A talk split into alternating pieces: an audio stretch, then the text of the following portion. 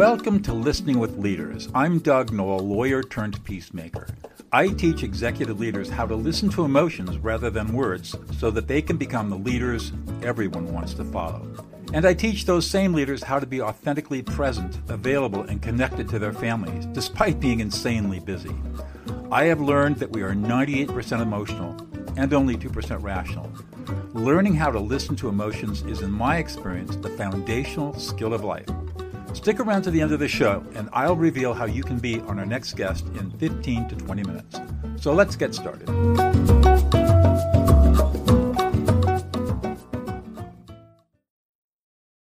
Welcome, everybody. And today I have the honor of having a conversation with Sara Curto. Sara is the CEO and head coach of Career You Love Academy.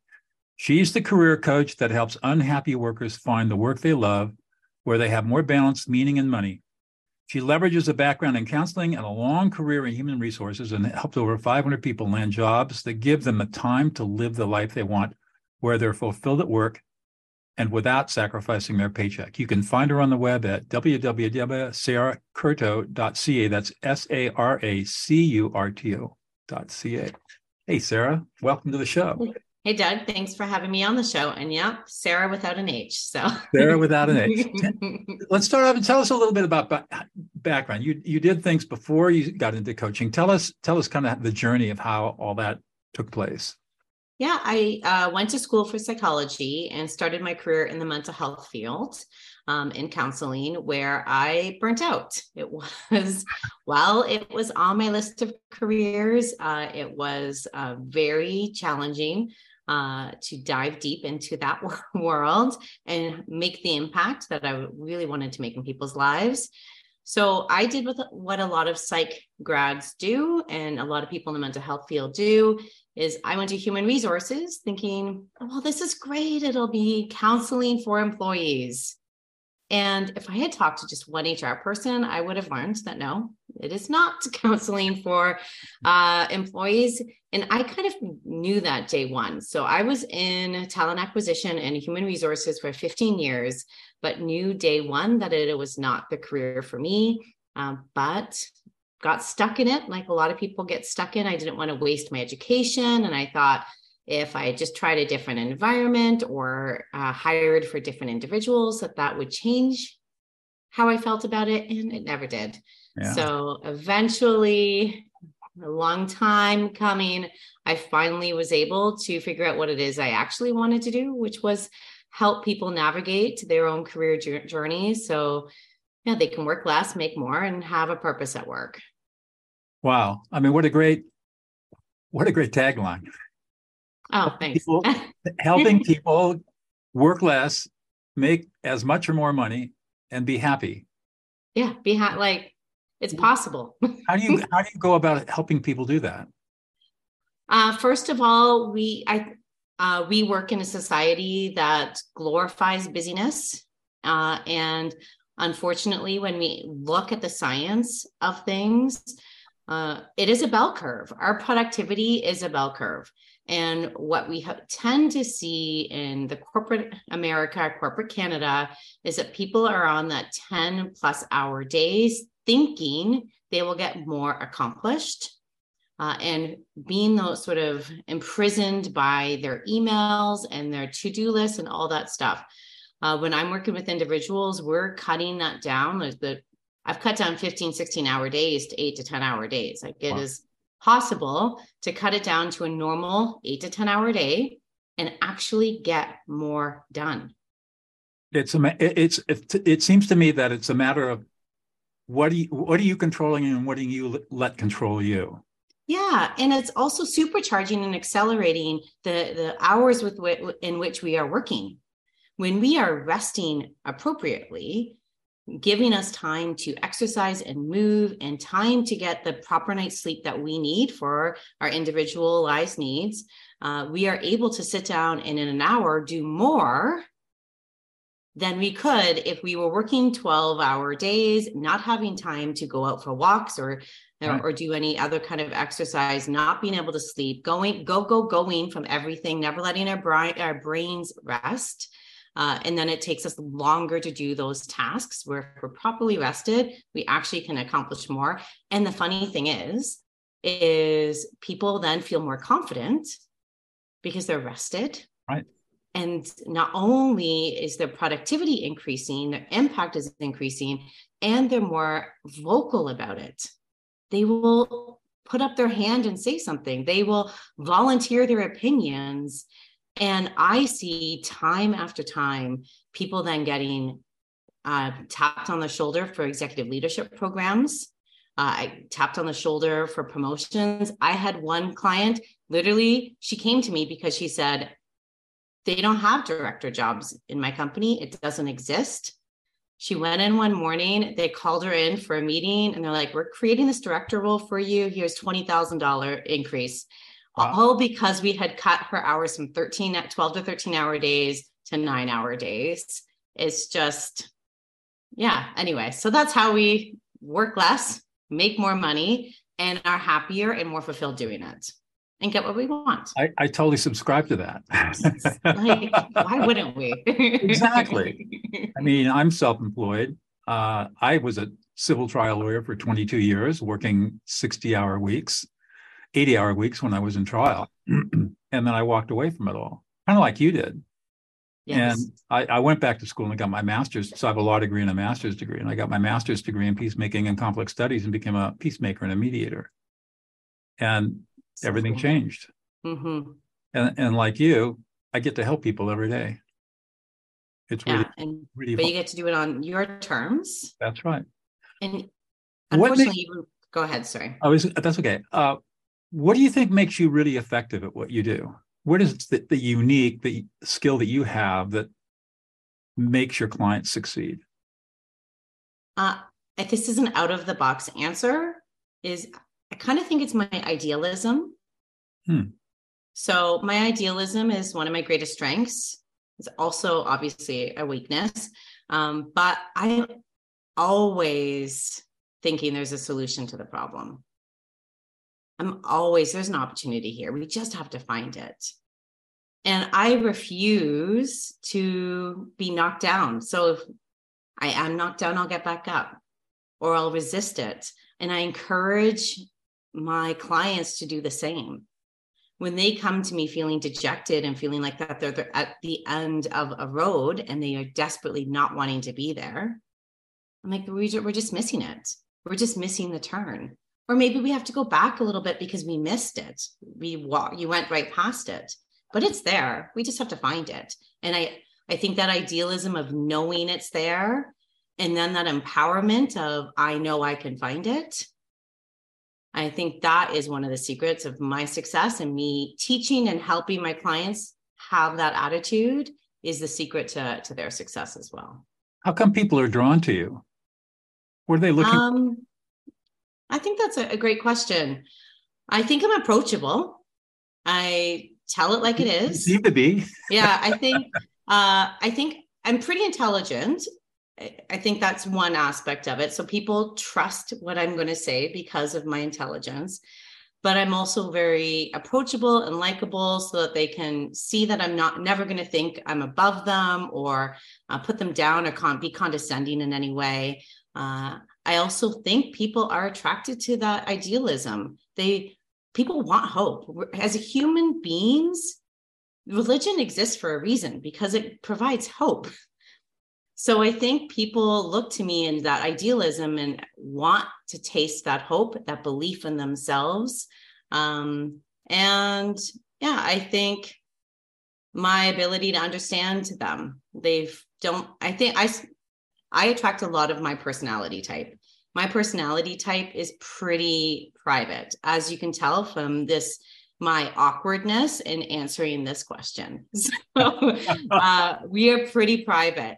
And we don't just let anybody in. So I feel a lot of that personality type is attracted to me because I already know them. So they don't even have to let me in. So I think that's a few of the reasons. In a way, the way it sounds to me is you create emotional safety for your clients. For sure.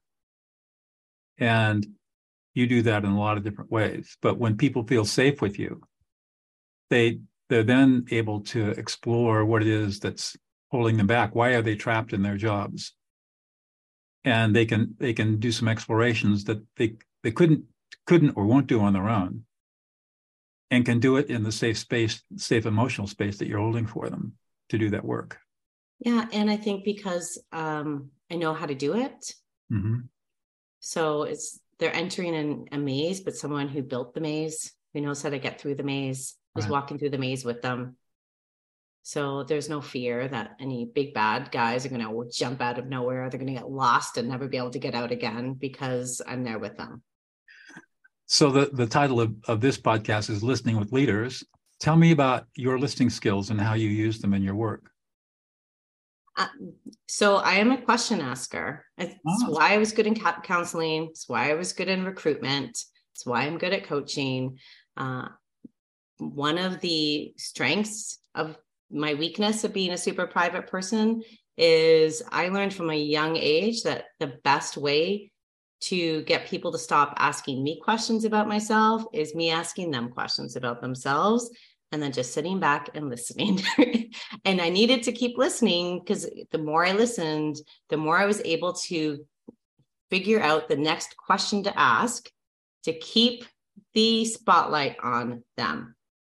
So you develop questioning as a protective mechanism. For sure. to keep the spotlight off of you. Yeah. And so you're pretty introverted, huh? I'm a very big introvert. Yeah. So I come across as very extroverted, that because I'm seemingly outgoing, but I need a lot of time by myself to recharge. That's a really good point. I'm introverted too, believe it or not. And it's not about introverted people can be shy. But many introverted people are not shy. It's just, where do you get your energy from? And like you, I get my energy from inside. So being by myself or with my wife and not going out to parties and having a big social scene, to me, is relaxing. Mm-hmm. For an extrovert, it would be hell itself, because extroverts, they get their energy from other people. Yeah. And so they want to be around lots of people and lots of energy and activity. And that's not me. And it doesn't sound like it's you either. No. And in fact, I need absolute alone time. Yeah. So that's one thing we've learned is it's not like my husband's an introvert as well. And he, like you, it's fine with just us as a family unit. Mm-hmm. Whereas I need absolute alone time. Wow. Even by yourself. Yeah. Even by myself. Yeah. Mm-hmm. So when you're listening to your clients, what are you listening for? I'm listening for so many different things. I'm listening for the problems. I'm listening for the ways of self-sabotaging. I'm listening for the things that they're not saying. I'm listening for the patterns and relationships between the things they're saying. So I actually love to have my clients go off on a ramble, and then I will kind of stop listening to them a little bit. Like, I'll only half listen to them. So that I can pick up what they're really saying through the ramble. What's the meaning that they're trying to convey? What's the meaning? Yeah. And then that way I can sum up the rambles back to them in like a sentence, which then adds the clarity that they need to then move forward and to solve the problem or to recognize the opportunity or whatever it is. That's the skill of core messaging. That I teach 4 levels of reflective listening. So mirroring, which everybody knows about, you repeat back word for word. That's really good for procedures and rules and shopping lists and recipes and things like that, where you got to have clarity on task. I hate mirroring. It's very difficult. It's so annoying. I hate it when people do it back to me. Like, right. I feel like they're parroting me. That's exactly right. However, I'm an instrument-rated pilot, and when I get a clearance, I have to mirror back. I have to repeat that clearance word for word back to the air traffic controller, so that we both know that we're on the same page about what I'm going to do when I take off into the clouds. So mirroring there is really powerful and effective and necessary. But you're right. Other than repeating back procedures, recipes, lists, things like that, it's not a very good way to reflect. It's not properly used. The second level is paraphrasing, which we all know about, where we're just summarizing the words. The third level is what you just described, core messaging. So you've got somebody who's rambling on and on and on and on, and they're really trying to figure out what they mean to say, and they don't know what it is, so they're wandering all over the place. And we just listen in exactly the way you described, and then come up with a one-sentence summary of, well, what you're really saying is X. Or sometimes teach people to use a metaphor. So it's like you were in a forest and the snow was just coming down lightly and the moon was shining through and it was beautiful, but all of a sudden a 40-mile-an-hour wind came up and now you're finding yourself in a blizzard and completely lost. Yeah. And then the last level of reflective listening, which is the deepest, is called affect labeling. And in affect labeling, you ignore the words and you read the emotions and reflect back the emotions. Yes, and I definitely do that. Because brain science shows that when you do that, magical things happen in the brain. There's some brain scanning studies that are really powerful.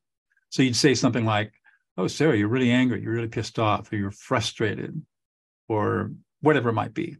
Mm-hmm.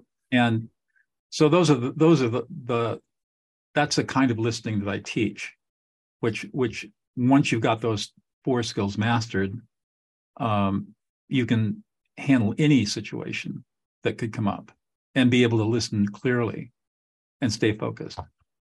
Well, I think for leadership, I'm knowing all four.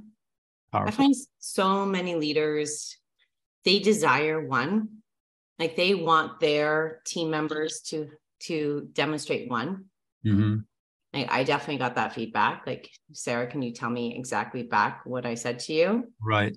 Yeah. Which I don't think is very helpful, but and the paraphrasing one, but I feel definitely the areas of improvement for a true leader, not a manager, but a leader, and especially the higher you go, are those last two. Core messaging and affect labeling. Yeah. And the thing is that these very few people teach these skills. Mm-hmm. And that's why there are not many leaders that have really mastered these skills, because they're not taught by it's not part of any kind of normal curriculum. Most people still teach that old active listening stuff. What I hear you saying is X, which of course doesn't work either. Oh, it makes it just worse. Patronizing. Yeah. Exactly. Tell me about empathy. I know that empathy is very important to you, as it is to me. Yeah. So part of the reason why I burnt out in the mental health field was I do have an overdeveloped sense of empathy. So for me, the work has been opposite of what I think most leaders need to work on. And that is more protecting myself and the ability to put up and bring down walls. But as someone who's overly empathetic, I definitely see that not enough people have even a healthy level of empathy developed. And so I work from all levels. I work C-suite down to entry level, even some high school students who are exploring their careers. And the one thing I'm really hearing from professionals and management level is a massive disconnect from executives. Burnout is on the rise. I know in Canada, stress leave is now one of the most, if not most, common reason why people are taking leaves of absences from work, which is crazy to me, because we can control this. Right. Exactly. And I think for leaders, they need to have a little bit more empathy about what's going on in the workplace so that they can have an understanding of what they need to accomplish from a strategic mindset and business strategy point of view, which is where all of the leadership training seems to be on. And how they can have a long-term plan to bring their resources, which is mostly employees, along for that journey in a way that supports everybody. And why this is important is we are seeing a workforce coming up the ranks with Gen Z and in the ranks with millennials that they'll opt out. And we're seeing that. We're seeing, especially in the States, a massive decline in post-secondary enrollments. Oh, yeah. Because they're opting out. So we will have a massive labor issue if we don't get leaders on board with empathy and some other skills where they show that they understand and they want to create cultures where they are making an impact at the benefit of their employees, not at the cost of their employees. Why do you think there is so much resistance to leadership empathy at the C-level? I think there's the misconception that empathy is weak. Yeah, I agree. Yeah, it's considered a feminine skill, and in a male-dominated environment, I think they don't want to be perceived as weak. That comes back to what I call the myth of rationality. the idea that this goes back 4,000 years to the Greek philosophers who felt that what separated humans from other species of animals was our ability to reason and rationality. In fact, that's what Aristotle said and Plato too. But the truth of the matter is we're 98% emotional and only 2% rational. Yeah. And empathy, this is my definition of empathy. See what your take is. My definition of empathy is the ability to read, assimilate, interpret, and reflect back the emotional experience of another person. I like that. And so if we're 98% emotional, it seems to me that we ought to be developing emotional competency. And there are three types of emotional competencies: emotional self-awareness, emotional self-regulation, and empathy. And what I've learned is that when you learn empathy, you automatically develop emotional self-awareness and self-regulation. It just happens automatically.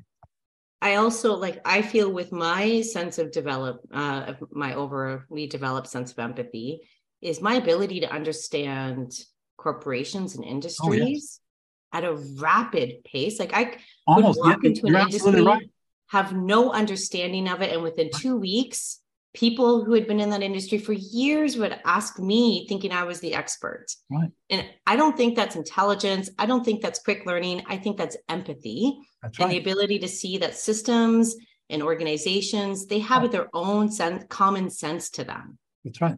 And it's that level of empathy that allows. So yes, it's good for people, which I think I would wish that would be the number one priority. Yeah. But I also know I'm an idealist. So It's an idea whose time is coming, I think. Mm-hmm. I got into it coming from a different angle, because as a peacemaker, I learned that all conflict is emotional, and almost all conflict is associated with lack of empathy. And if I can teach people empathy skills through affect labeling, that fourth level of reflective listening, they stop fights and arguments in their lives forever and live peaceful lives. And that's what motivated me. You sound like, would you classify yourself as a highly sensitive person, HSR? Or HSP, yes. Yeah. Okay. Yeah, my wife is one too. Mm-hmm. And she works with empathic people a lot. The ones that especially are dysfunctional because they're so sensitive, they can't discern whether it's their own emotions or somebody else's emotions. Yeah, and for me, that was me for a long time. Yeah.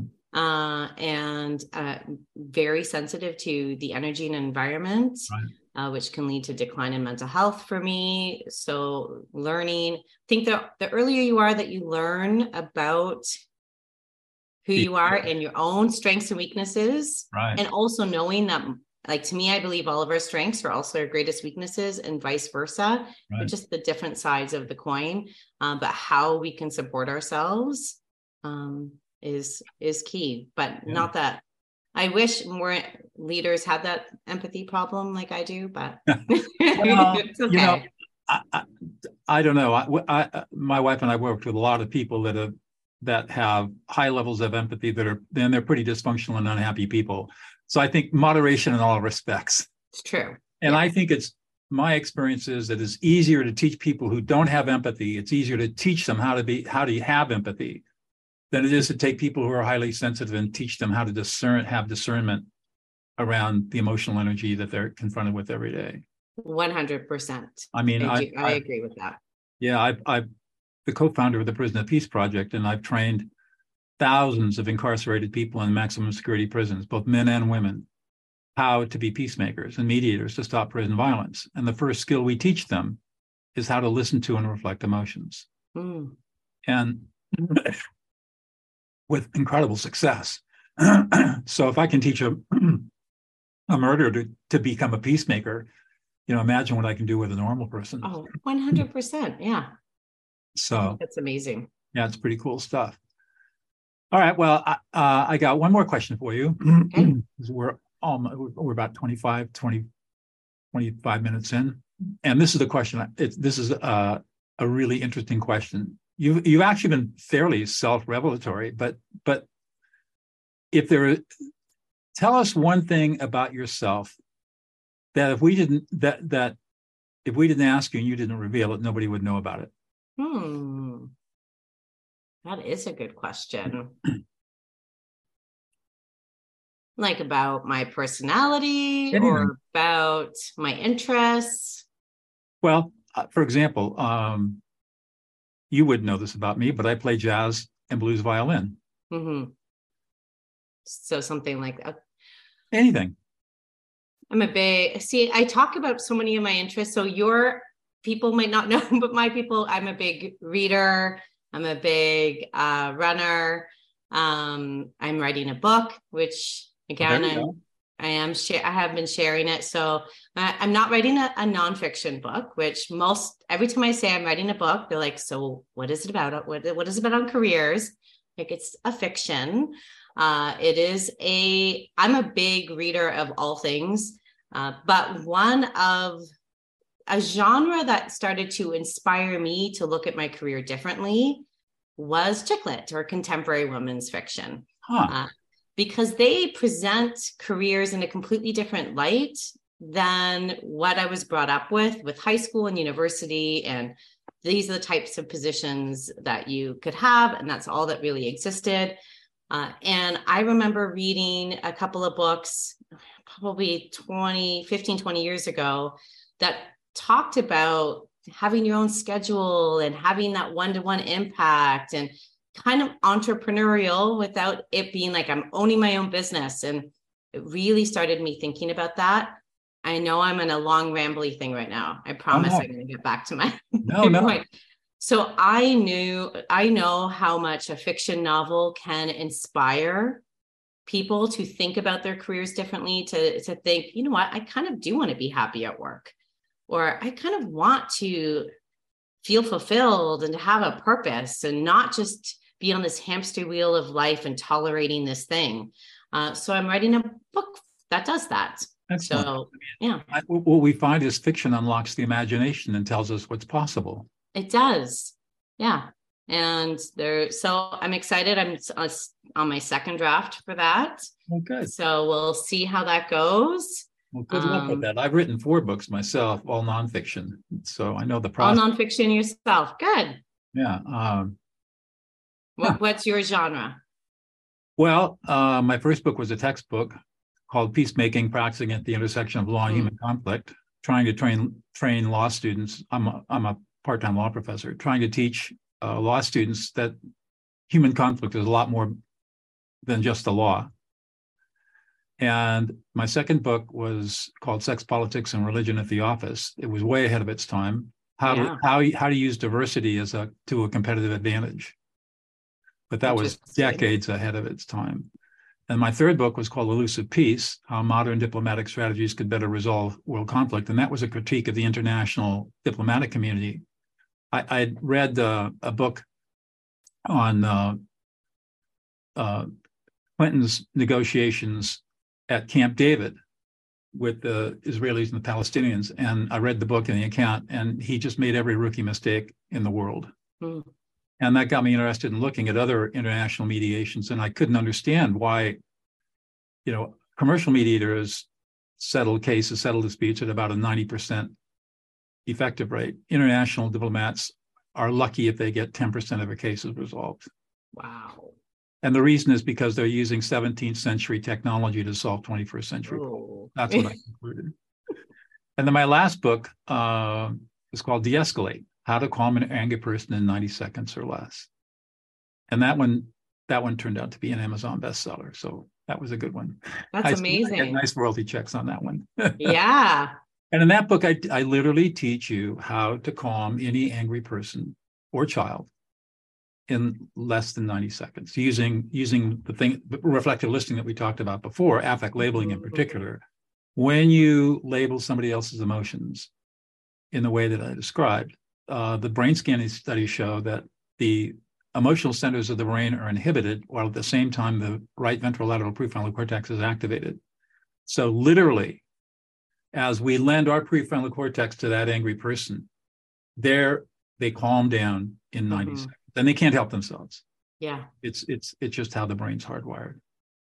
And like I said, this is the core skill that we teach in the Prison of Peace Project, that allows incarcerated people who have had very violent pasts to be powerful peacemakers and stop prison violence. Well, mine is much more frivolous.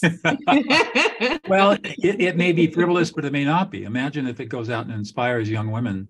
That's all I care about. Yeah. You're just inspiring people and reaching them at the level where they're at. And I think that's really admirable. Yeah. I know that's my purpose, is to help inspire and guide people for happiness. And this is one of the ways that I feel is going to help. Well, great. And thank you so much for the conversation. Oh, you're welcome, Doug.